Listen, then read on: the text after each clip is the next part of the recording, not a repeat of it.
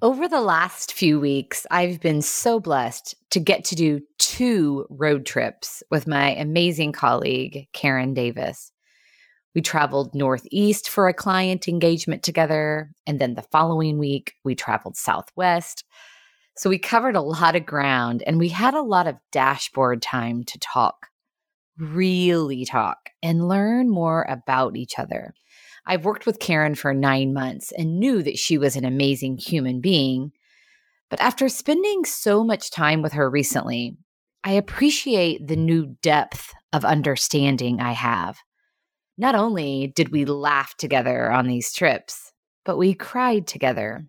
We cried happy tears, but we also cried tears of heartaches as we talked about the bumps and the bruises that have made us who we are.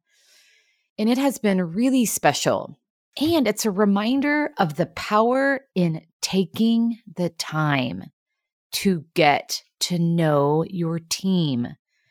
We are all moving so fast, and often we're moving past each other. When we slow it down and allow ourselves the opportunity to really see what's happening with the people we work with, we learn so much in the process. As Indian actress Bipasha says, I love getting to know people for who they are, not who they appear to be, their dreams, their fears, their passions, their sorrows, what keeps them up at night. The more I understand, the more I discover how alike we all are. The more Karen and I shared our stories, which are so very different, the more I realized how similar our fears and our doubts are. The circumstances in which the fears and doubts were created are very different.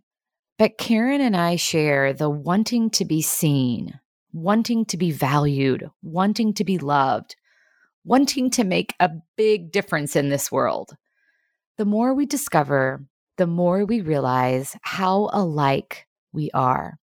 So here's to going deeper with your team members and your colleagues. See beyond the surface what a great way to take care of yourself and each other.